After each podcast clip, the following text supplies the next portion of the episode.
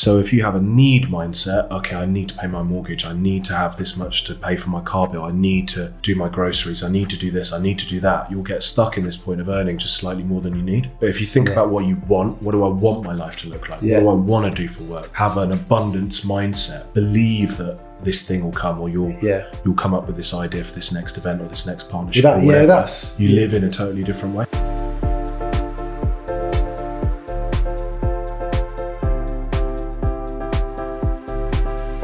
Hey guys, welcome to another episode of Founder Stories. I am here with the CEO and founder of 23 Group, Mr. Steve Orton. Thanks for coming in. Good to see you. We actually have crossed paths in a number of ways. We'll get into that. But let's start out if we can. This is a bit different today because all the podcasts up to this point, we've had business owners that have got traditional businesses, maybe not bricks and mortar, but they've got payroll, they've got team, they've got those kind of traditional challenges. Today, we're speaking to you as an expert, someone who's built a really powerful network, and that's enabled you, well, plus your own skill, to get where you are today. You know, previously you've been one of the founding members of PerformX, which I spoke at this year, unbelievable event in health and fitness. One of the founders of Body Power, which again, if people are into health and fitness, will know straight away just from that name. Although I don't know if that is a trademark name, but it's just one of those that It's a bit of a legacy. It's brand, a isn't legend. it? Yeah, It's like a a, legend. blockbuster, unfortunately. Yeah, No, so- it's not around anymore. but it was the thing right within health and fitness and, and you were one of the founders of that so i think it'd be super interesting today for our viewers and our listeners to hear a different kind of founder story from an individual that's found success over a, a number of years so let's get into to start with i think if we go backwards what are you doing now with 23 group and then i want to reverse back to how you got to to where you are now That's Yeah, okay. yeah, definitely. No, where I'm at now is is a culmination actually of the last 15, 20 years that has allowed me to do what I'm doing. Um, so 23 Group has got two entities to it. It's essentially focusing on fitness and wellness. Yeah. Um, through, I guess, the last 15, 20 years, I've built up a lot of good networks, contacts, and understood what has created success for different people. And I've used that to create my own consultancy Yeah. to. So, about six months ago, I was looking and thinking, are events what I want to do two days a year, Yeah. which seems mad. Everything's culminating in two days a year. And I thought there's a lot of what I've done over the last X amount of years that can I can benefit and work with a lot of other brands Yeah. to help them. So one of the the core focuses is focusing on partnerships, collaborations, and I think in the this day and age as well, people realise how powerful that can be. Oh, 100%. Um, and it's not always been perceived. People have been very sort of individualistic and said, right, we'll just do our own way. Where actually, you if you partner and collaborate, there's so many more opportunities. people that come want to about. help people. People don't They- realize this, especially if you're starting out in business. You know, f- from Growth Factors' perspective, our best clients come from recommendations and referrals from partners or our existing clients, Yeah, yeah, and that's always going to be the best way to grow any kind of business. yeah. And I think that's you know, I'm seeing all sorts of businesses from I guess within the fitness sector, you know, from an education business that is looking after S and C courses, wanting to then partner with different people through to SaaS based companies saying, right, we need to partner and collaborate and grow. There's just so many people that as long as there's that not that direct competition, Yeah, there's growth for everyone. And I think that's massive. So the consultancy focuses a lot on partnerships, growing. And I guess one of the things I see is how I can uh, create shortcuts to commercial success for people. so you're putting people together, but also using your expertise of setting up events for them or setting up Yeah, things so that bring exactly. people together. Yeah, so we're in lockdown. Actually, there's a group of us that got together, and it was an interesting, it was an interesting time. But one of the weeks we were catching up, and everyone was like, "Right, what are people's sort of um, superpowers and skill sets?" And one of the things that came about for me that I probably wasn't fully aware of was connecting, facilitating, building relationships Mm. and not from an egotistical arrogant. I, I'm like, well, that's just what I do. I like I speak to people, build relationships. Yeah, And you've people done go, that hold on a naturally, minute, right? Not yeah, like people are me like, no, who- that's a skill. Would read a book. I would read a book you know, like Chet Holmes' Ultimate Sales Machine or something like that to try and work out how to network, categorize your contacts into A, B, and C, and Yeah. contact A's weekly and B's monthly and C's quarterly and all these yeah things. and i just don't i guess i've just done it naturally and like people saying that's what you do steve and i was like cool okay but for me like the business comes into that and go right okay i've got consultancy partnerships and relationships is one and connecting people but then also i've been involved in events for probably since I was 15, so like 25, 26 years. So I'll go, but I'll, I'll explain that as well. But I've not been on the logistical side of events. I'm very much around strategy creation, relationships, the clients, understanding the industry and understand why clients should be at our events. Yeah. Um, whereas I think, you know, Phil and people like that, they're very much more operational, logistical. yeah. So also setting up events. So you've built a team around you where you can be the visionary, and then your operator or your team on the ground you have there. They're not necessarily you haven't built your business in such a way that it's a, a business with 60 people on the payroll. It's a very flexible solution where you come together as friends and contacts and Yeah, you and that- work that- together to facilitate. Yeah, the and that's a event. good example. Like with Phil and myself, like Yeah. I think we've got very complementary skills. Like I'm, I'm very, I've probably become really clear of my weaknesses and know what I'm good at now. Yeah. And organisation, the detail is not me. Whereas for Phil, he's all over that. Yeah. So I'm more like the sales, going out there, speaking to people. And I've spoken to quite a few people about it. It's like they're like that. They're like, right, we'll go and do that, feed it back to someone that is then the more detail and say, right, well, how are we going to work on this, this, this, and this? How long did it take you to work that out, though? Obviously, that's been one of the keys to your success, which everyone on this podcast, listening, watching, can take, which has been a massive one for me, actually, that I only realized probably 10 years into my business that I'm a visionary and I don't like following things through. And I need to get my team members to accept the fact and be happy that they're in those operational roles. Yeah. I think Did you know that from the outset, or did you figure that out because you tried to do organisation and failed? Yeah, probably. I think more trying and failing, maybe. And Yeah. it's yeah, I I'd say that, and you know, I totally get you have to be to a point organised, and it's not just things are absolutely everywhere. Yeah, But probably mid twenties, I realised actually this is what I'm good at, yeah, and I remember reading books, can't remember specific, but it got to the point of saying everyone at the time was going, work on your weaknesses, work on your weaknesses. Mm, And there was a couple of people and books saying, focus on your strengths yeah. and complement it Bring others and in bring around others you in. to help with and your that, weaknesses, like, yeah. I've got, you know, I know you're into your sport as well. Like for Yeah. me, I grew up like obsessed with sport. Like Yeah. I'd watch anything and everything, played rugby, cricket, for all of these things. And yeah, I've always taken um, a very sporting mentality into work of, you know, you can't have a good team with just one person, or you can be a half decent team with a load of individuals. Mm. yeah, But, you know, take a rugby team, like size, everything comes into it. And- Complementary skills. yeah. Yeah, So I've, I've, you know, and different brands I've been involved creating, I've looked at that and said, how can I bring the sport element into business? yeah. Um, yeah, and that's why I think it's so key. We both got kids. My kids play football. And one of the reasons I wanted them to have a team sport and an individual sport, you know, both our boys play tennis and Yeah. Yeah. we met following up Competed from against each other, Performex didn't they? Yeah. randomly. Yeah. yeah, That was a tight game, actually. The calories won though, didn't they? Only, yeah, just, just having that individual sport where pressure's on them individually, they learn a lot. Yeah. So you need that in business as well, where you're going out, you're maybe you're standing on stage, you're talking, you're doing the things that put you in your flow and your genius zone. Yeah. But you couldn't have a football team with one person or one type of person, even at under nines, where you've got seven kids in the team. You need defensive players, you need attacking players, you need Yeah. flair players, you need confidence players, you need clever players, Yeah.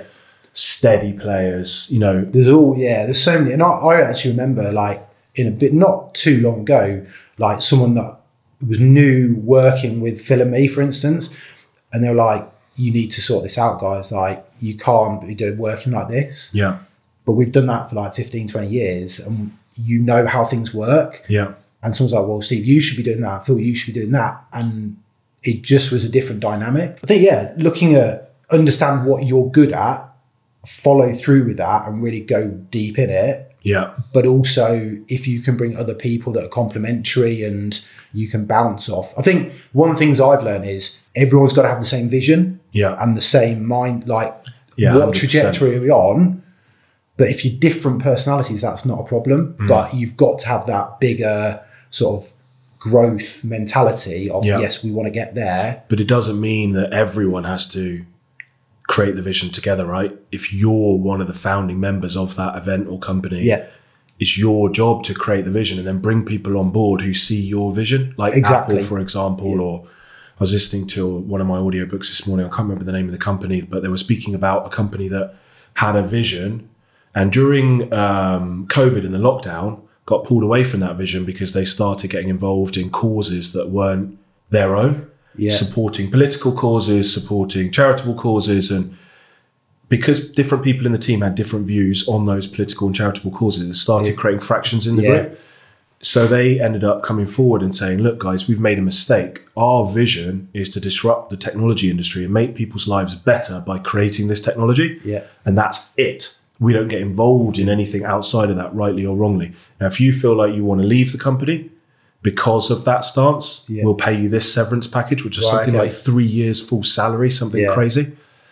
But we have to be about that because otherwise we're not going to have this Yeah. team that are all aligned and willing to work. You look- you see that at Tony Robbins events. You know, Tony doesn't pay any of the people that work on his event apart from the senior people. Right, They're all okay. volunteering for free Yeah. Because they buy into they buy into yeah. Tony's vision, which is he's already a billionaire. He doesn't need to make money by running events. People Yeah. watch his stuff and think he's trying to con me into making money. He's gotten more than enough money. Yeah, it's- he's trying to con you in inverted commas to get to his event because he knows he can that impact it will you. benefit you. Yeah, yeah. Yeah, I think it's super important. Do you use, before we reverse back to how you got here, do you use any tools or frameworks or anything when you're assessing people to come on to your team? Or is it gut feel? gut is massive. Like literally, even yesterday, I was like certain things. I was like, in the last year, I've I've totally not. Well, that's probably wrong. Totally, but the gut feeling is massive. Yeah. But I think also definitely when people have come involved, like for instance, bringing salespeople on, it can be a nightmare Yeah. because if you're in sales at an interview, for instance, you'll be decent. Yeah. So, But when it gets to real life stuff, are you, can't actually tell. that? yeah. Um, but yeah, I think decent.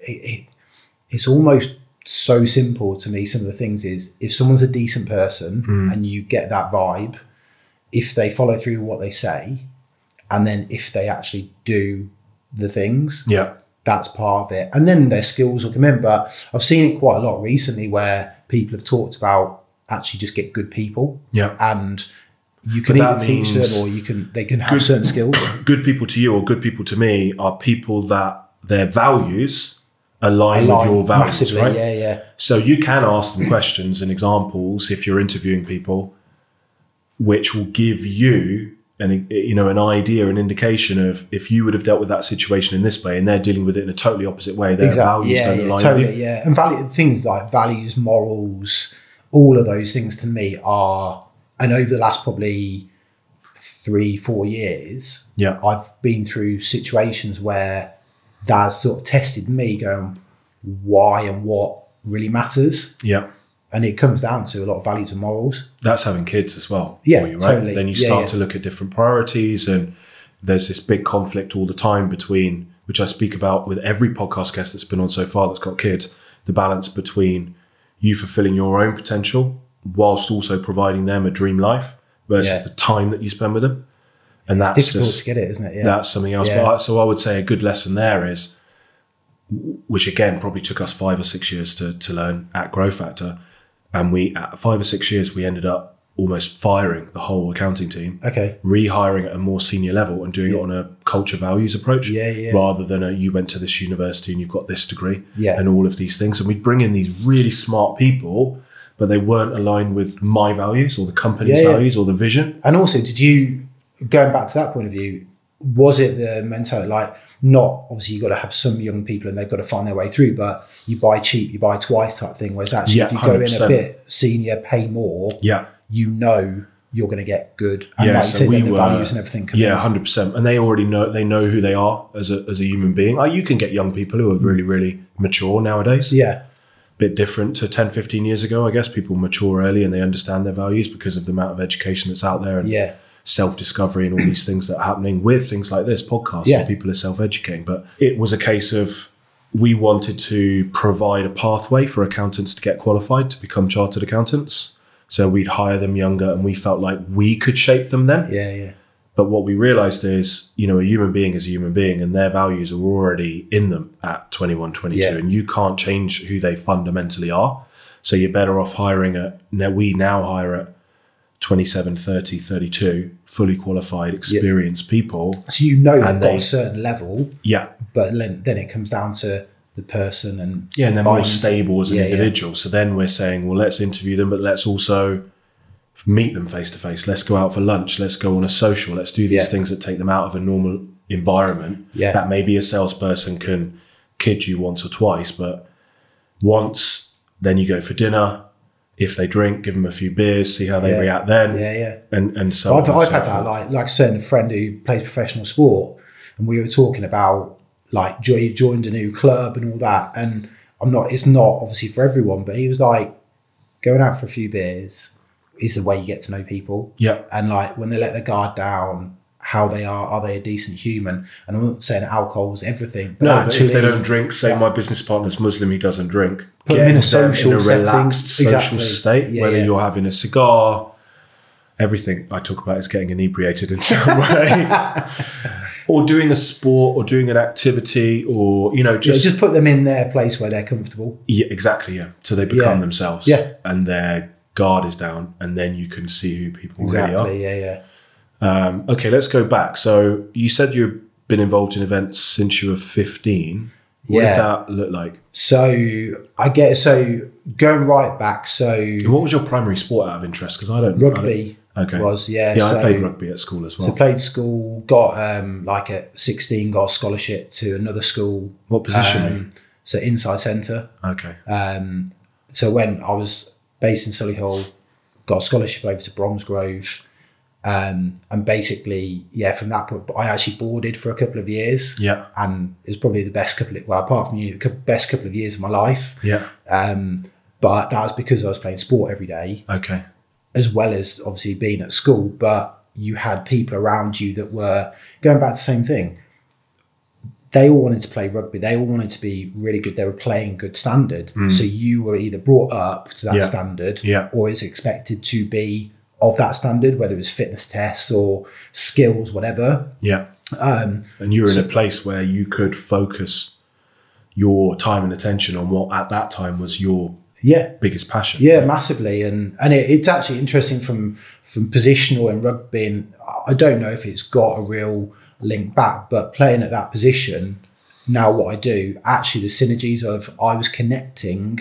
I could make decisions on the pitch. Yeah. Do I do this? Do I connect those people? Do it? And I was the decision maker alongside the ten next to me. Yeah, yeah. So it was a- it was an enjoyable place. So, but sport was massive for me. But yeah, going back, so my dad was a dentist. Um, brother was in the pharmaceutical industry.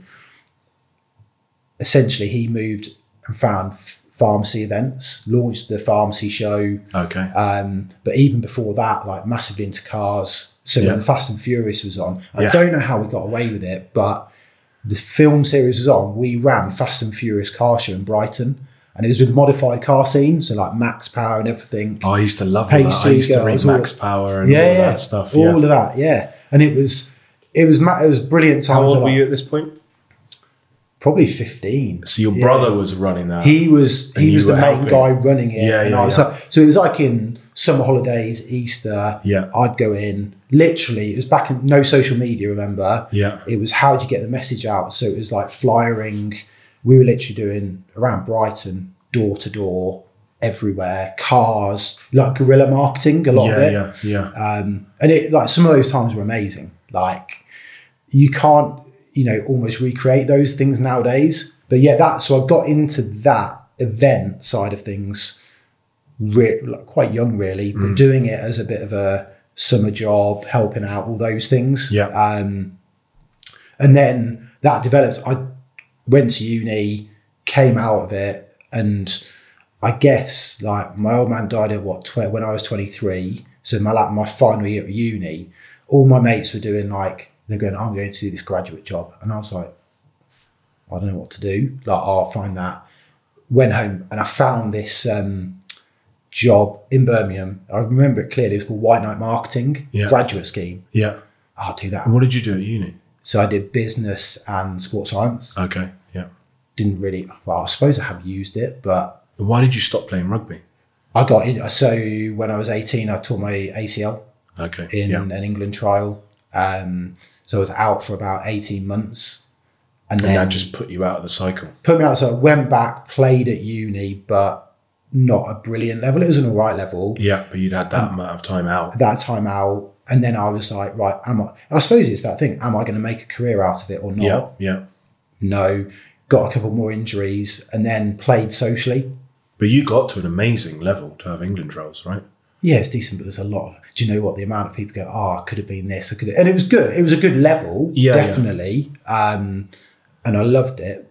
But do you think, here's a question, do you think if you'd have not got injured, so I'm always saying to my kids, the footballers that you see on TV, Yeah, they're the ones that never faltered, never got injured, typically, yeah, and consistently carried on getting better every single day.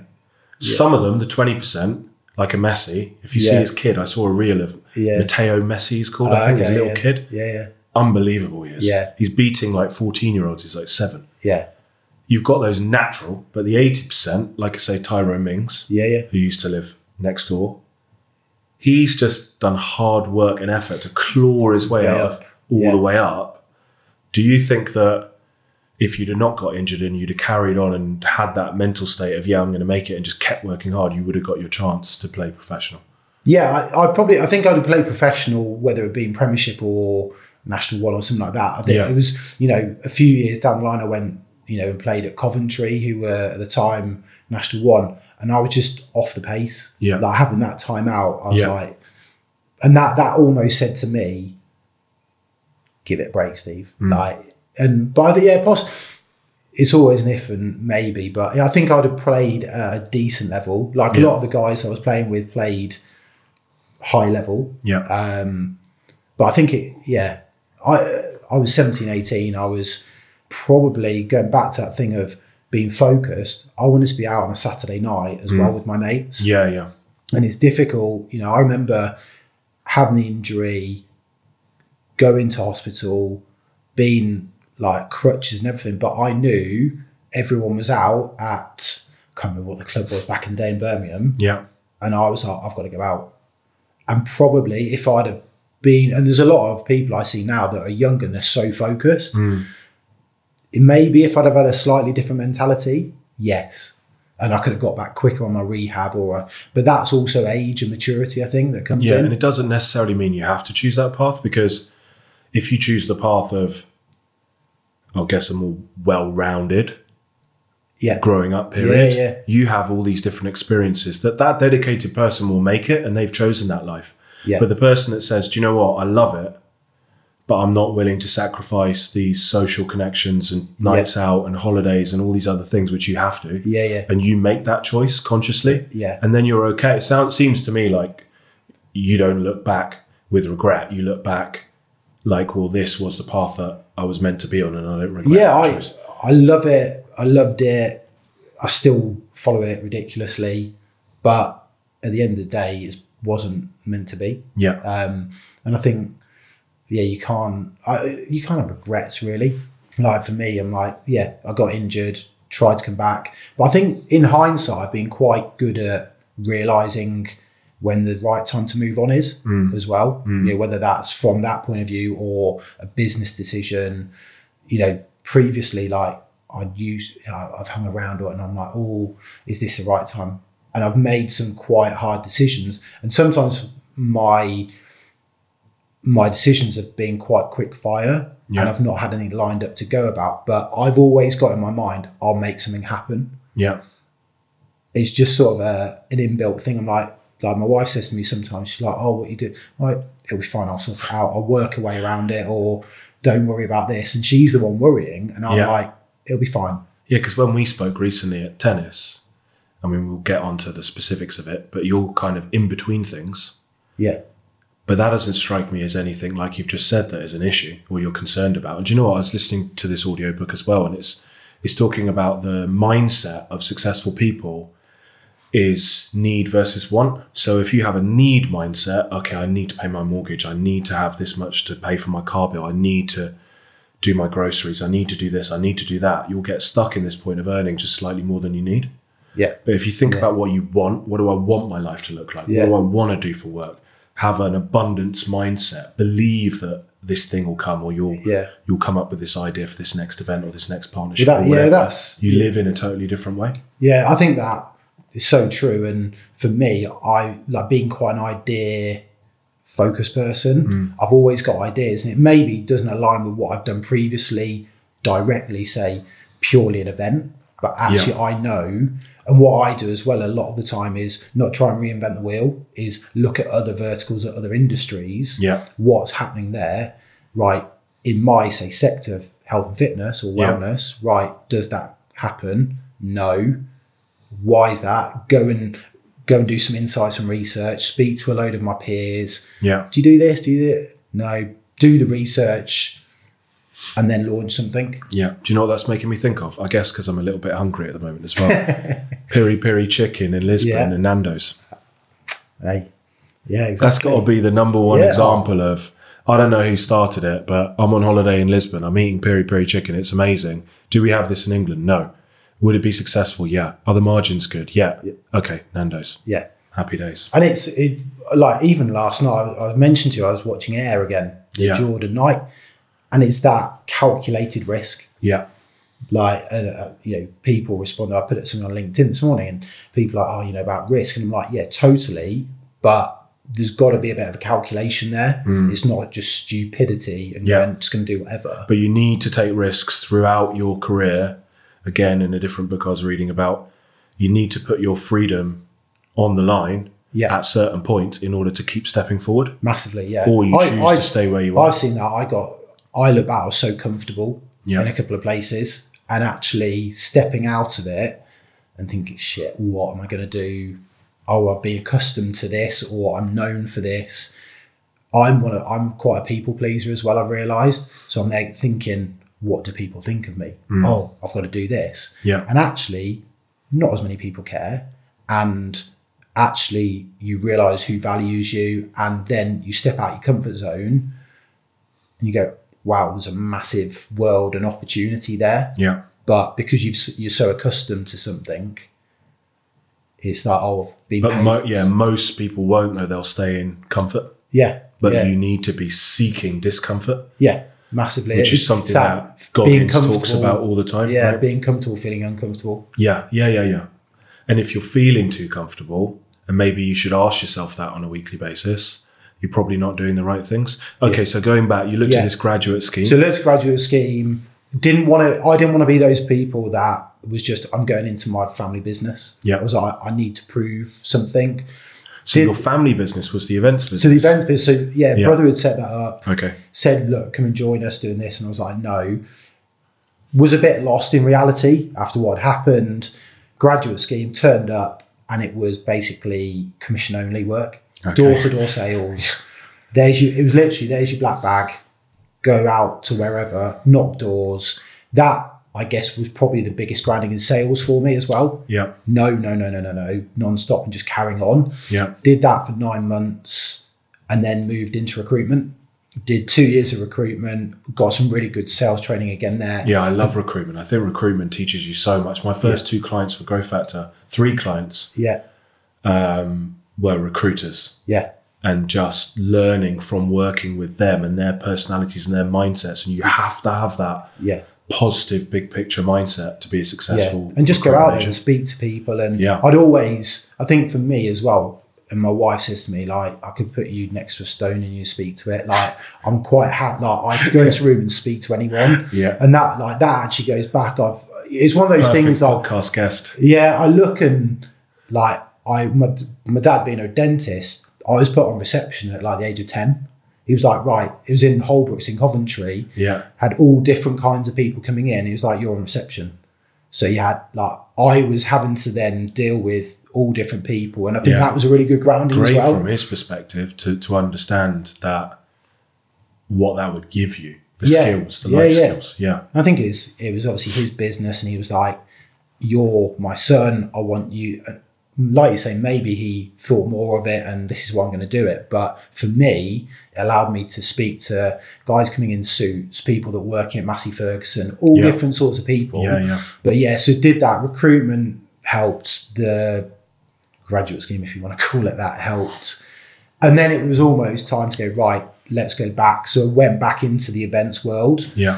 dealing with clients that was pharmacy show dentistry show so it was always linked to a passion or a role so pharmaceutical industry pharmacy dentistry dentistry show Yeah. um, and then that went up to about 2008 and that's when one of the guys who actually has got a gym down in london called matinal um, real good guy called matt bevan he was into his fitness probably more than anyone and Because at this point, you're doing dental and pharma events, but you're still It's all really B2B. into sport. You're yeah yeah exactly That- massively into your own strength and conditioning. yeah training different ways Yeah. al- always being in and around the gym or playing sport matt was going mr olympia that's what he brought up at the time at that time the b2b trade business was going through a transaction um, with a me- another media business they were only focused on b2b the concept of body power was a consumer based show Yeah. they basically said we don't want to be involved and they basically said all of those people you're talking about x y and z that are linked to them it's not going to work anyway that transpired that the industry was actually on a massive trajectory protein brands Oh, yes. everything was coming through at that Wellness time is the fastest growing industry, right? yeah Which encompasses health and fitness. yeah so people like phd nutrition you know muscle fitness all those guys were some of my first clients back at body power in 2009 um, but essentially yeah that concept came about of saying right and in with that entrepreneurial spirit as well it was very much going back is there anything in the events industry that targets this market Yeah. no. Can we bring those people over? From the sale of that business, there was the ability to then take people over to a new side of the business and launch Body Power. Yeah. Um, and, you know, it So was. this is a conversation between you and Matt at this point. So there was no, there was four or five of us involved. Okay. There was two, like my brother and his, the partner of the bid that business. Yeah. And then myself and Matt really, and I think Phil was there possibly. okay. Um, but yeah, it's very much going right. Let's go and do this. Not not a world that really we touched at all, as in Yeah. speaking to clients. But that was going from idea to a full business. Um, So that's how Body Power started. yeah, yeah, So- And in your first year and your first event at Body Power, yeah. God, I can remember, I can remember it clearly. Yeah. well, how many people came to Body so Power? uh, eight thousand two hundred sixteen to So be you- specific. I've got all the number. I can remember like So that. you've gone from running events, which ultimately you've got the blueprint for because you've seen your brother do it, so you're sort of running it together in a way, to running your own event in a new industry, and you've got yeah, eight. and he was involved. He was involved as Okay. so, yeah, he was so still he's able to involved. help in terms of how do we attract people to the event, how do we convert them to buy tickets, how do Yeah, we set and the we'd event seen that up 'cause- logistically and all those things. Yeah, and we like, and not like I said, almost logistically, operationally, that's never really been my bag. Yeah. Whereas it was go right. You've got a consumer and you've got a brand. yeah, I can understand how to connect them and why. And my role was to go out to the clients and say, we're going to get X amount of thousand people Yeah. that are your audience, which you don't have yet. which you don't because- have, Yeah, and you're selling a dream yeah, and to the consumers saying at the time, I guess, you know, the Ronnie Colemans, the Jay Cutlers, none of those guys had really been to the UK. There were Yeah. A couple of bodybuilding shows, um, but none of them had come over. And there was that underground swell of bodybuilding was growing and Mm. big. And so essentially, we brought people from America that Yeah. had never been to the UK, and people got to see them. And I guess one of the elements was I think think we were supposed to have Victor Martinez come over. Yeah, I You remember probably him. remember. He couldn't get a visa, and Dorian Yates Because he's was been involved. in trouble before, right? Yeah, yeah. So then Nick was speaking to Dorian, and Dorian was like, "Look, I can get this guy called Kai Green. Like, he's not known at all." And we're like, Yeah. "Okay, if if Dorian sort of says it, let's do it."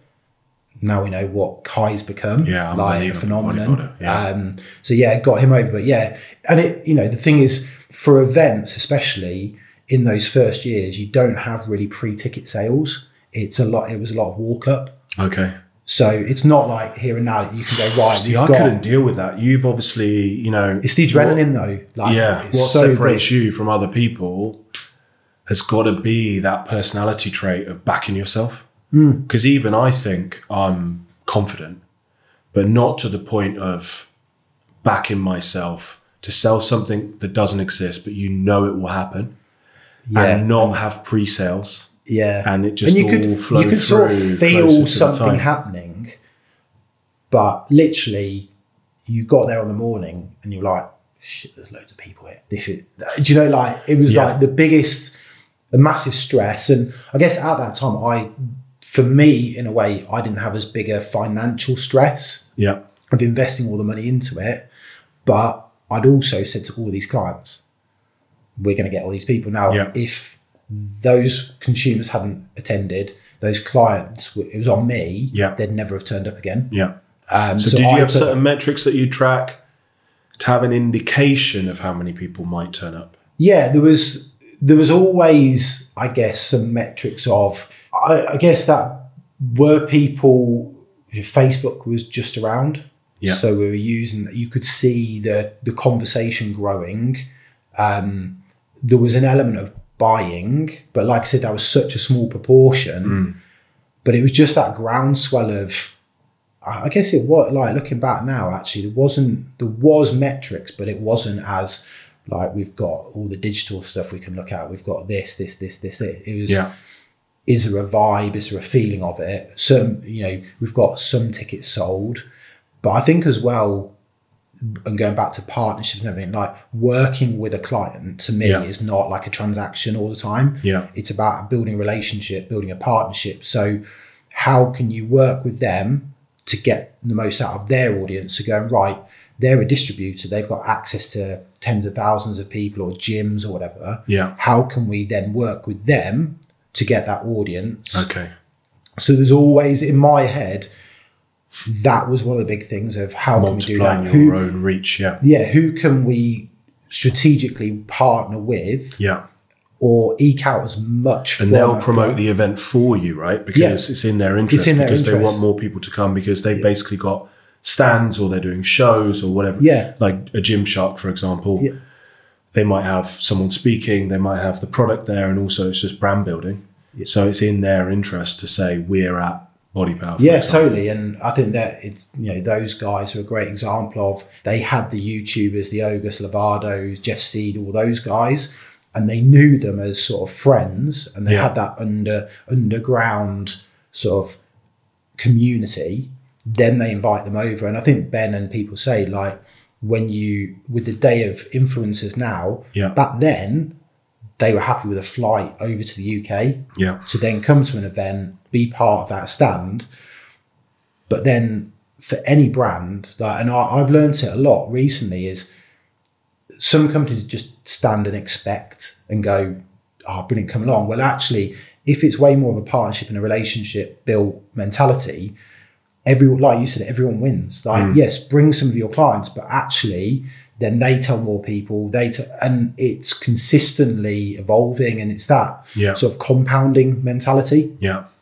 Um, and that's where body power got to was it became really the place. If you're in health and fitness, is where you went. Yeah, it's the it was the event, right? So I guess after the first year, you can then market all year and have pre-ticket sales. So you have an example, you, Yeah. have a- you have Yeah, yeah. you have an ability to to scale Yeah, and that's sort of the double. quality of the people that come Yeah. because you know how many people have already pre-booked tickets. You can estimate how many people will also turn up on the day. Yeah, and not And then not it- as and you know the truth is in the first year, not many people are going to know about it in Yeah. reality. yeah, But and I go back to it. If someone, whatever you do, if someone has a good experience, whether it's going for a meal, going to an event, that and it's good, Yeah. they're going to talk about it. So the focus then has to also massively be, and is that part of your role to make sure that the event was good and then to get people's feedback afterwards? Yeah, to- totally. Like, and you're speaking to clients, you're speaking to visitors. What do you want to see? Yeah. and it's something I've taken on board a lot with other events or things. Any project now, I always talk about getting like an advisory group of key people of influence Yeah. that they feel part of something because you've asked them and they're like, I, I feel treated really well. But then if they're bought in, they once again then speak to all of their network because it's part of their ID then. Yeah. So then they're like, I'm here, I'm part of it, you Yeah. should be here. And once again, it's you can't do things on your own. Yeah.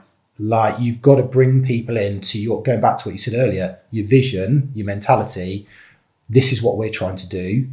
If they buy into it, Yeah. brilliant. And then they talk to everyone about it and you just get that groundswell of more So you're people. saying as well, it's not just sharing your vision with your team, it's bringing on partners that also share your vision that Yeah. will promote your business for you. So if, for example, my vision is to empower business owners to fulfill their profit potential Yeah. by giving them that clarity on their numbers that they need, a clear strategy, and minimizing their taxes Yeah.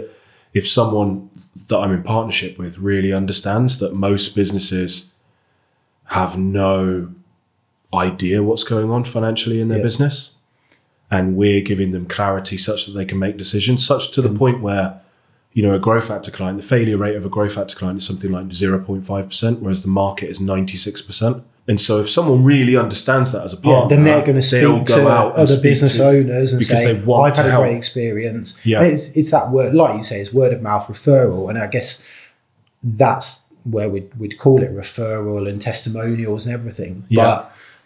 But I believe if you and it, but it's picking the right people as well. I believe so. There's a project I'm working on at the moment around universities. Yeah. like a big fit, like to find the fittest university student. Okay. It's it's it's going to be like it's going to happen next year, but we're bringing the right people onto that advisory board that Yeah. are maybe parts of universities that have then got the sphere of influence in the university sector to go. We're in. Yeah. you should be Yeah. once okay. again, or whatever sector you're in, if you have a really good advisory group or people that are trusted, and you can go to them and say, "What do you think of this?" and you're going So- to get the truth. even if you're not running events. So for my company, for people listening, they should look at maybe creating an advisory board of some of their clients where Yeah. they say these are five or six clients who are influential in their own right.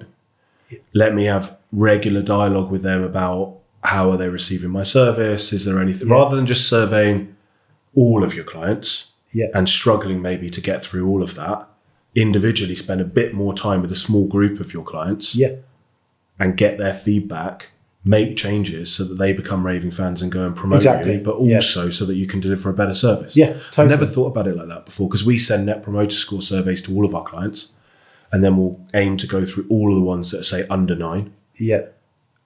and work with the client to rectify any issues And you still or you improve still the could service. do that, but, if you if you chose, for instance, different styles of businesses, sizes of business, yeah, and understood from a core group that you you believe in that they get what you're doing fully. yeah, then you get and they're, they're going to be honest with you and say well, this is not good or this is Yeah, really yeah, good yeah. then you have more If of an you put them insight in the right then when environment. you're speaking to those other people yeah, you can say oh you know we've done a bit of research we think this and they might go yeah yeah i, I agree and then you actually really understand your customer instead of what most business owners do which is just try and think what does my customer need that by thinking, what do I need? And I've seen that from CEOs I've worked with. Yeah. They are unwilling to engage with clients because they think then the client will get too much control. yeah And it's not or about they're that. opening a box filled with snakes Yeah. right But that but that to me which is they're not ready to open because they already feel so overwhelmed and busy Yeah, or they they believe they are the only ones that know how to create what someone should Okay, have. yeah. I think that's the other thing of you know being open, being like almost a bit transparent, just totally being a bit vulnerable. Yeah, People here's what I respect think, that. but I don't really know. You're the customer.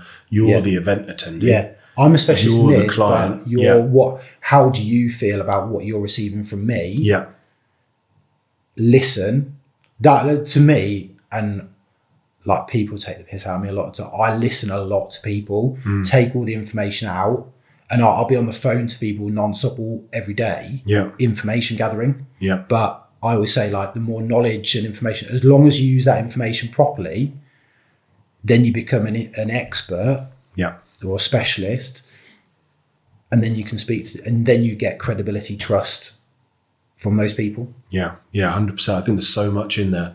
Whether you're running events or just running a business, utilizing someone else's network to promote your business Yeah. and multiple people, that can be organic and free, but it can it's like be peer to massive. peer. It's like peer to peer networks as well. Which is what I know Andrew Tate, everyone's got a view on Andrew Tate, right?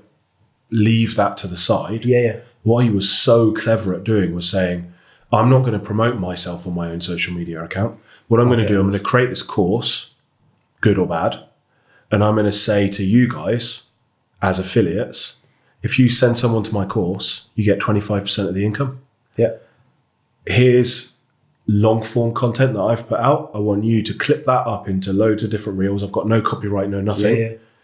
You make Instagram accounts, Andrew Tate 1, Andrew Tate 2, Andrew Yeah. Tate 10,000. You know about this, right? Yeah, yeah. And then he used that It's to ra- create viral global marketing yeah. and he paid the 25%. Yeah. Which It's- is so It's smart. It is smart. It is very smart. And and I think that the thing is, as well, it goes back to that thing of if people, it doesn't matter what we're talking about, if people buy into a vision, a concept, whatever it is, Yeah, those people are not just sending people there for the money. They believe that his program, Yeah. which is I think was kind of like how to start your own online business, and he had six different categories of business. And I think Right, the okay. content is Yeah. genuinely useful. yeah, yeah, You know, one of them was how to start an Amazon dropshipping business, for example. It didn't Right. tell you how to do it. yeah, yeah. It'll But help someone, the people. thing is, if someone gets value from it, they're going to use it. Yeah, so everyone who then purchased the course then became an affiliate, and it just grew and grew, and grew. And that, you know, I guess, you know, one of the businesses I've got at the moment that I'm launching, it will utilize the power of, um, I guess, X amount of people fully being immersed and going, we love this Yeah, and then almost like this exclusive I, I use a bit more of an exclusive where they get an invite they can Okay. invite one of their network Yeah. to join what they're part of okay. so then and then you can multiply that Can you out talk about this yet? Is it a mastermind, or do you want to? it's yeah i guess Is it's it going to stay secret until you launch? well it, essentially it's a private members network a Okay. peer-to-peer Yeah, private members network within an industry niche like health and fitness. Or, Yeah, yeah, yeah. okay, um amazing. So so high level, really high, high level. right? level like i said earlier looking at other markets where it happens Yeah, looking at my own experience, looking, speaking to 10, 15 people that I'm close to or will be very honest with me at CEOs or C suite, how do you deal with this? How, oh, yeah, I hundred don't- percent. I think masterminds are incredible. Everyone should be in a mastermind Yeah. because as a business owner, you get stuck all the time. Yeah, And if you've got a group of six or eight people in a pod that you meet with regularly, and you've got access to on a on a shared kind of space, Yeah. chat space, yeah, yeah. you never get stuck again. Well, and the thing is, it and, goes and back. it's not. yeah, People think I don't want to talk to other people because they're in my space. But if you set it up correctly, so there are eight businesses with all complementary services, and and, Yeah. and, and the, the, the even if they're the same, competing against each other, they would both do better if they collaborated. yeah. But it Yeah. also then comes into like benefiting your business, Yeah. but also um, into your personal life. So as a CEO or top, you know, the pressures, and it's a lot about I'm going through this. Yeah. How did you deal with that? Whereas the feedback I've got from a lot of people, like everyone thinks I've got my shit sorted out, or it's actually really stressful and lonely, and this, that, the other. If I could speak to a few other Mm. That's the people, other it'd be part of brilliant. it. Yeah, being an entrepreneur is lonely. Yeah. And, And I- speaking and I found it about like- your you know, I'm, I'm WhatsApping a few people, or when I've left one business and gone, how do I've never done this before, Yeah. or create like a membership site. Wouldn't it be great to be part of a peer-to-peer network where there's a load of people and they go, well, have you thought about this? Have you done that? Yeah, or I've Rather done than that going- before, do X, Y, and Z. And then yeah. you, so that for me is using personal experience, but also speaking once again, I guess talking with you, it, it's actually a bit of like a DNA of what I use Hmm. of get a group of people. Do, it's not just me selling it to them. Like, do they genuinely go, yes, there's a need for this? Yeah. If there is, go and create it. Yeah, yeah, and if I, I think it'd be incredible because if you've got experts in there that all have their own secret skills, superpowers, Yeah. you've almost built this non-competitive genius group that just help each other elevate to Well, another yeah, level. and it's like right, I need to get product to China. Right, I've done that already. Oh right, okay, thanks for that. Right, I've gone through this. I've done that. yeah, it's amazing. uh, So- and will that be coming through 23 Group when Yeah. you launch it? Yeah, yeah. Okay. Not sure when, but yeah, that's that's something. At the end, I'll get you to list your, you know, how people can get in touch with Yeah, you, and how sure. people can follow. Yeah. So that, because I'm sure that people listening would be interested in that and Yeah, other yeah. things that you're up to. What, so you've done Body Power. That's successful. I'd imagine that continued to grow. What It happened? continued to from there? grow, and then I guess the uh, the big C came about, COVID. Yeah. Um, but prior to that, I think it got on a huge trajectory. Um, and that bodybuilding was almost at the heart of it, but the industry was changing. Yeah. probably about 2018 and there was a need to change it and i guess the other thing that i've learned is like internal politics like people have got to be open to change Yeah. change is scary for some people Yeah. but you've got to be open to change to adapt to move on Because So- what? Because primarily, you know, bodybuilding. Actually, it gets more and more kind of cult, and people move more and more away to functional longevity, health and fitness, wellness, Yeah. and that sector's and by growing more. and by than the bringing bodybuilding those people sector. in does that original audience feel as though they're being disregarded yeah, Whereas actually, I don't think that that world got smaller has got smaller. It's just the rest has got bigger. yeah, at a faster rate. I think bodybuilding is still probably growing, and more the transformation side of things. But people now are more aware of is bodybuilding actually healthy? Probably not. Not if you're competing. Yeah, And you can see that in blood tests, in markers, immune values, anything. Yeah. You know, but Yeah, yeah. people choose to do it and then recover their body after because of the experience, right? exactly. Yeah, I, don't, I chose not to compete this year because I sort of pre dieted to see how I felt and got to the point, even when I wasn't even super lean, where I lost concentration at work. I couldn't focus for as long. I was more. I think a lot of people go on snappy that with my journey, don't they? kids. Of yeah. they'll like whether it's competing or getting you know at a certain age or going, I'll get completely shredded.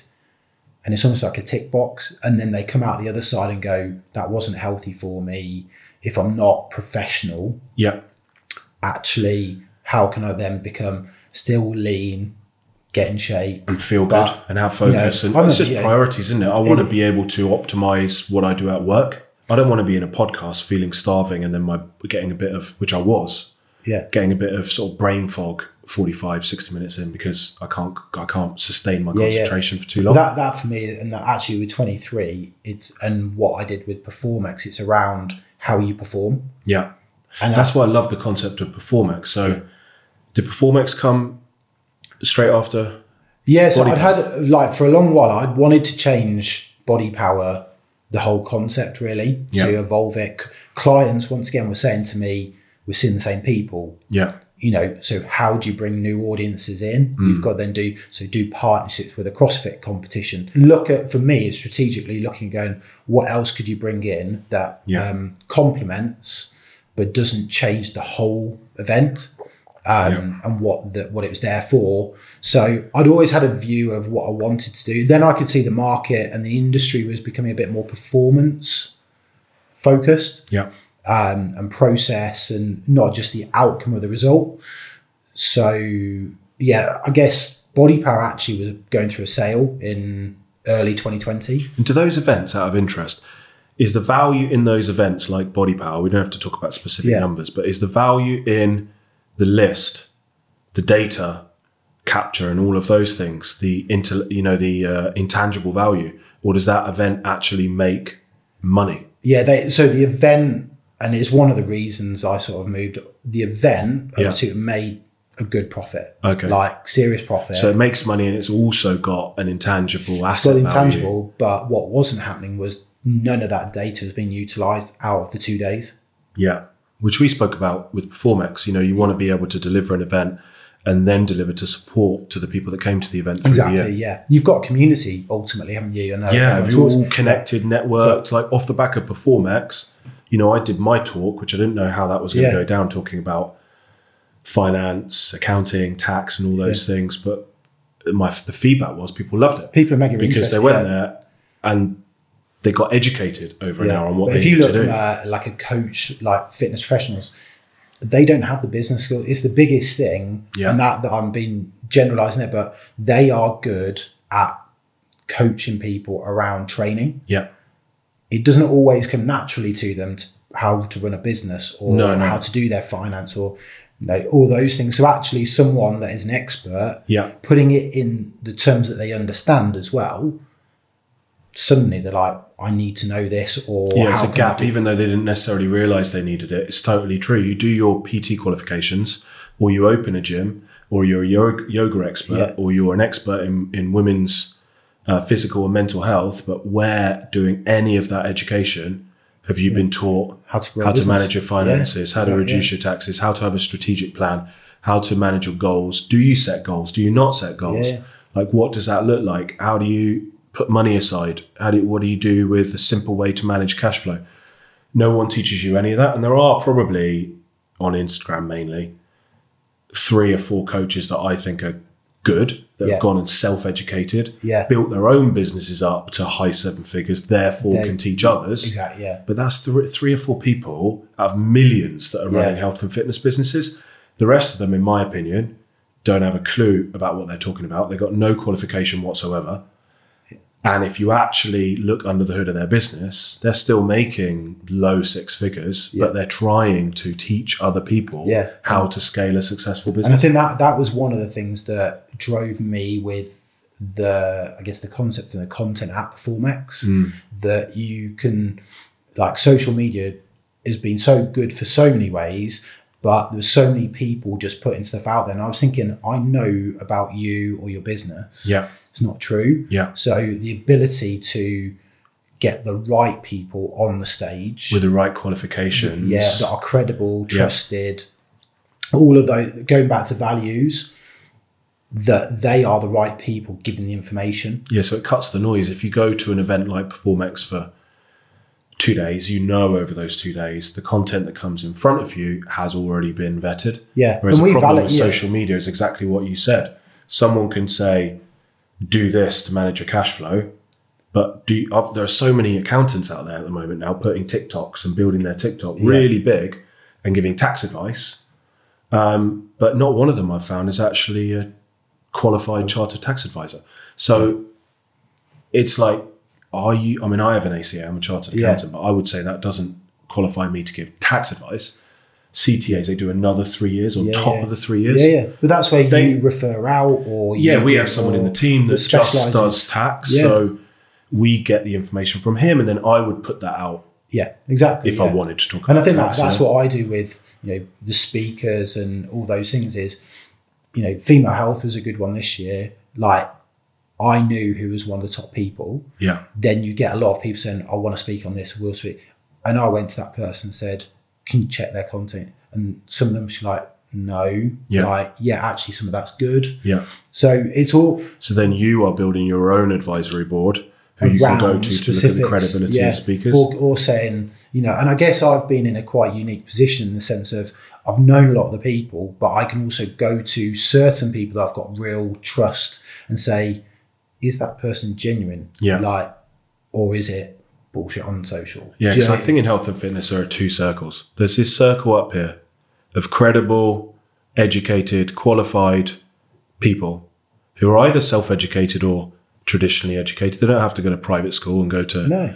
top university and do all these. They do Well, YouTube and everything. So post grad yeah. and all that stuff. If they've built their own business and, and they're credible, then, Yeah. then that's fine. But then you've got this big pool down here, kind of like red ocean up here, good people, very small. Yeah. Bit of massive blue ocean down here. Yeah. Everyone creating content, you have no idea whether it's good or not, but most of it is not. And the, and I guess a lot of that is for clickbaity or just to grow a profile. And, Yeah, because you can make money on social media Yeah. just based on what you look like. yeah, You don't have to actually be a great uh, transformation coach, PT, yeah. wellness coach, whatever it might be. It's And all that's very one of the visual, things, right? yeah. And one of the things was actually those people that getting a blend as well for for me was really important. And speaking to the guys in the team of, yes, you want some people that have got big profiles because actually, if you had everyone that's just a real, you know, specialist had no social media profile, no,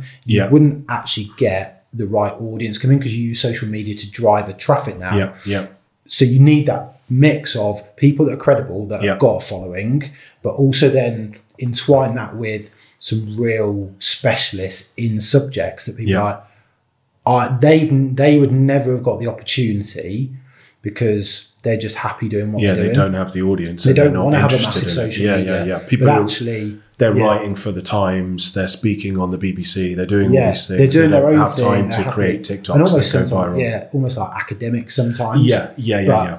So yeah, it's.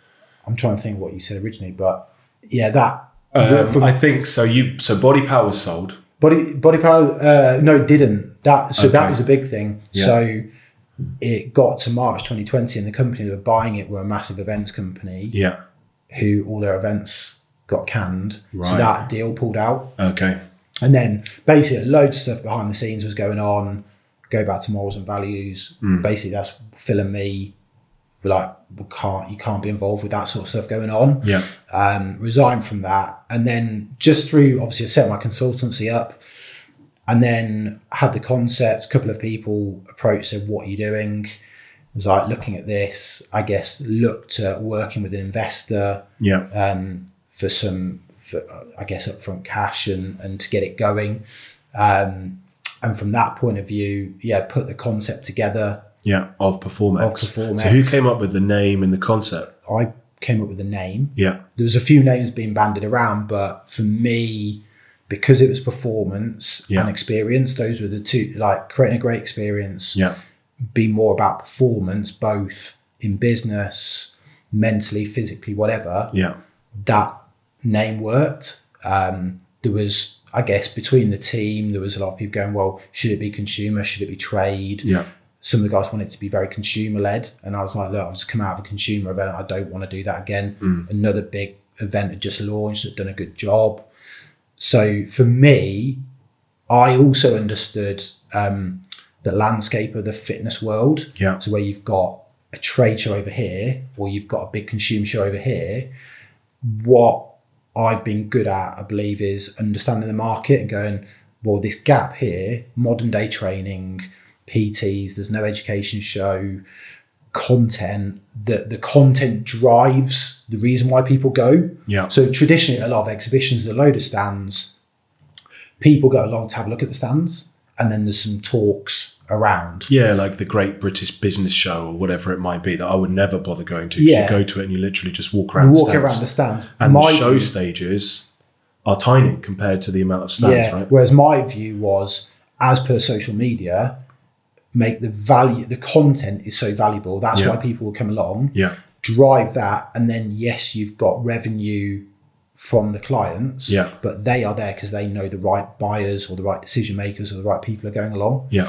and it's not all me like there's obviously been other people involved but Mm. i feel like from a vision point of view and putting my head above the parapet type thing and saying this is what it'll be Yeah. using the network that i'd had previously speaking to 10 or 15 people going look if there was this concept would you buy into it Yeah. and getting those people signed up early. Yeah. Once you do that, then you get the domino effect and and that type of thing. So yeah, so going from that, obviously there was a few other guys involved, really looking at gaps in the market that aren't being catered for. Yeah, I think that's a real lesson for for everyone. Is which I don't really know what the technical word is for that, and I've not read a book sort of teaching about that. I never really thought about it because when I started an accounting firm, it was because I saw my wife's accountant not doing a good job, I mean, and I listen, thought yeah, I can do. I yeah. can do that better. It wasn't like there was a gap; it was replication of an But there can be- but existing there is a- safe service, but do it Yeah, better. I but I guess. think there's also that as well, though. In events, for instance, you could see an event Yeah. and go, "It's been run for this market. Can we do this better? In a can different we way." and create? Yeah. So there's there's either a gap Yeah. or doing something better. Okay, so the lesson then is you either strategically innovate, which is a term I learned from Tony Robbins. Yeah. I'm not sure if it's his term or he got it from I somewhere like else. that. Yeah, it's good. strategic innovation is the constant looking at your service and saying what differentiates it from the rest of the market. Yeah, There are loads of examples in Blue Ocean Strategy is the book, Okay. which is an amazing book that, I've actually read it, yeah, um, which talk about how you get yourself in a blue ocean instead of the red ocean. I think my earlier analogy, I got it the wrong way around. Red ocean is where everyone's competing, taxi Ah, okay. drivers. Blue Yeah. ocean is Uber come along and say app. So it's just a Yeah. slight Yeah, variation. yeah, The other one is then to say, well, actually, which is what we're trying to do now, there's loads of accountants, there's loads of tax specialists, there's loads of business coaches.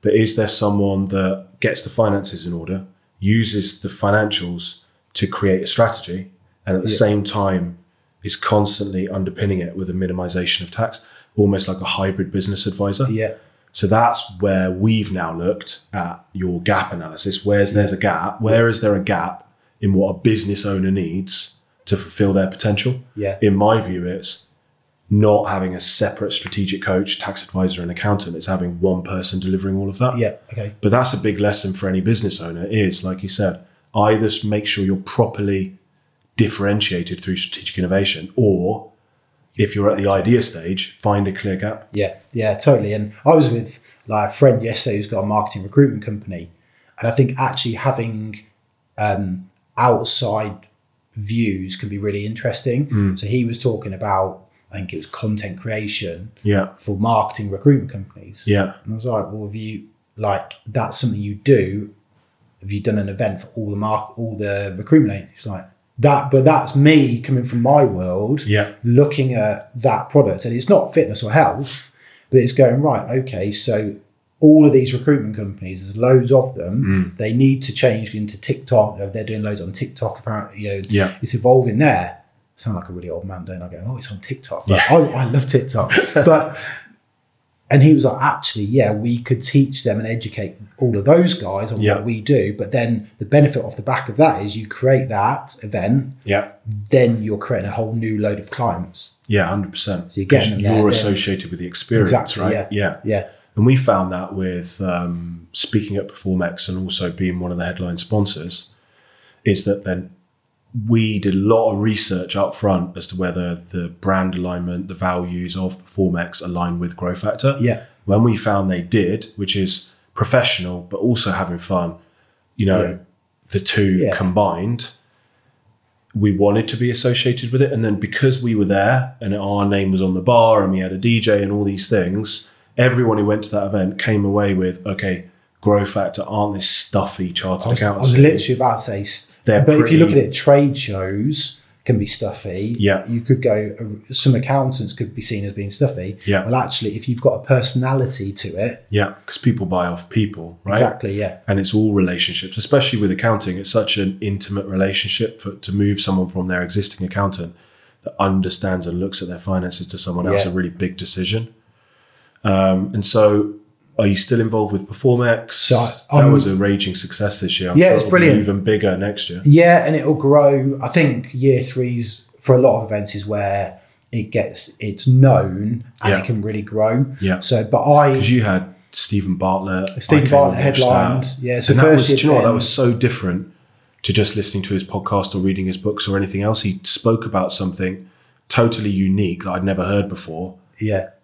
and that was- room was packed out. People sat on the floor, people looking through the windows, and it, it was amazing. But I think, and I think that like we had Ben Francis in the first year as Yeah. headline, then Stephen this year, and actually, like from a strategic point of view, if we didn't have those guys headlining, you just had other people, it'd have been good. yeah, Now, cost quite a bit of money, but actually, you've got to get those people, I believe, to create an identity for the show. Yeah. You go, right, it's at that level. Yeah. Now, you've got to sustain that or get someone or work it a different way for the next year. but it's put it on the map. Yeah. yeah. Um, So yeah, going back to your question, so I, I think I can't remember if I said, but I about six weeks before I was like, I had a bit of a, what I don't know what the right moment word is, but I was like, why am I doing all of this for two days a year? Yeah, we spoke about that. Actually, it's such a big high, but after an event or after something like that, you've also got that big low. Yeah, And then I guess you pick your dopamine back up again. We are talking about Peter Attia and Andrew Yeah, Huberman yeah. and things like that. You probably got a month of feeling pretty crappy. And then you pick yourself up back into the promotion of the event. It's just Yeah. this cycle. but al- but also when you're speaking to clients as well, yeah. you're just talking about next year, next year, next year. And for Yeah. me, going into it was always about a brand, Yeah. building a brand that lived year round.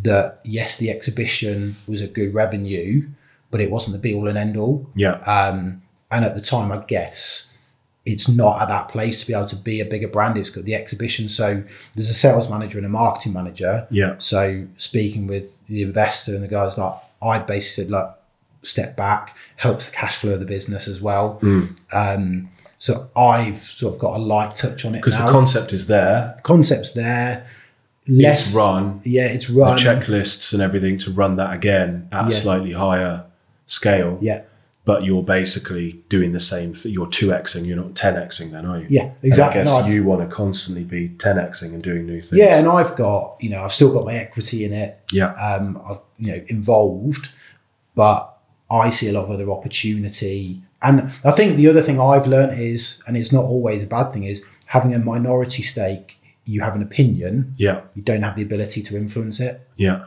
And for me, going into that as sort of the person that was, you know, people go, oh, you, you're the face of it or you're this. Yeah. Like, well, if you're putting yourself out there, but you don't have the full ability or a strong ability to make those decisions, yeah. Or changes that you changes might you see. want.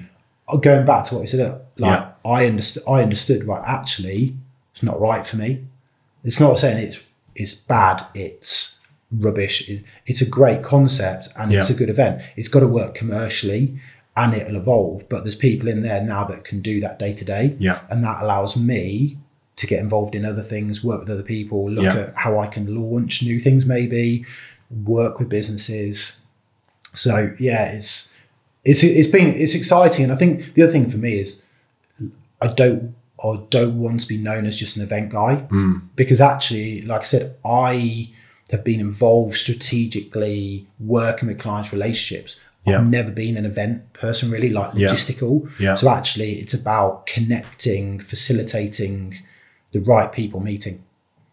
And that's what you're doing now through 23 Group, which is the concept of the high level mastermind, if you want to call it that. yeah, so we'll have The masterminds, consultancy that the you're doing for consultancy, people. You've got, you're available, I guess, if people want to have your expertise in helping them Yeah. promote their businesses Yeah, through so- events or through connections. Yeah, so we've got that. We've got different events. We've, we've also got a wellness arm to it, so Okay. corporate and workplace wellness. Okay. So once again, looking at the the connections, the people I know, Yeah. the content that they've delivered, you know, their personal friends Yeah. that I've brought into that business, actually within the workplace wellness, HR people have got wellness budgets now, but Yeah. they just don't know what to do and because they're they not don't specialists. necessarily trust, I guess, as well. So if one speaker individually goes to that company that covers one element, that doesn't give them a syllabus through the year of what they can do Exact- with their yeah. team. Yeah, yeah. Whereas you can come in and say, well, let's look at a 12 month wellness program for your team. Yeah. We'll bring people in, they'll You've do got talks, female health workshops, specialists, da-da-da-da-da-da. sleep, stress, yeah, and you hydration. can map it all out We for ma- them, yeah. the concept. And that, that, but that goes back to them having someone they can trust in Yeah. that is going to bring the right people, experts that are going to deliver. yeah. But we are once again facilitating. How have you thought of that? This is just, I know we need to sort of wrap up soon, but how have you just given yourself time to think and space to think after stepping back a little bit from, from Performex and then that idea's just come to you? Or are you constantly having conversations, just listening out for inspiration? Because I think it's really helpful for people that either have a business but want to pivot or are thinking about what business to start, like Yeah, I've always because got that's my- such a good idea. Yeah. But have you had that idea for three years and now you're only starting it, or did that idea Yeah, come from a so- conversation? Or Yeah, so originally, so I did it pre-COVID with one company, a large corporate, and I think I mentioned off camera, mate, I was on a stag do, Yeah. and I was around a load of senior directors of a big company, and they were like, "Will you do this? Can you do this for us?" And I was Yeah. like, "Yes." Going back to your question, I'm all I'm always here. I'm always listening and engaging with people. Yeah. I think the one thing is not not getting distracted from if you've got a main focus, Yeah. you've got to be on that. But I think a lot of business owners, it's that being working in the business rather than on the business, and they're element not Mm, as well. open to other things, You know, that and are if you're going on. just in it, yeah, you can't be thinking how could we expand, what could we go, and, Okay. and being strategic and ideas. cre- You know, that for me, yeah, I'm going. Well, hold on a minute. I've got these connections, or I know these people, or this market Yeah. needs this. Now, there's loads of people that do talks into workplace wellness, but do they have the credibility, the trust, and the network to bring in the right people? yeah, across To a whole deliver range of subjects through a Subject, longer term yeah, period. and come in, and you then they want to look good to their boss. Yeah. So they go, well, where do we spend our budget? Right? Can we go to twenty three? and you already understand the attract piece, the marketing, how to reach out to those HR directors. Yeah.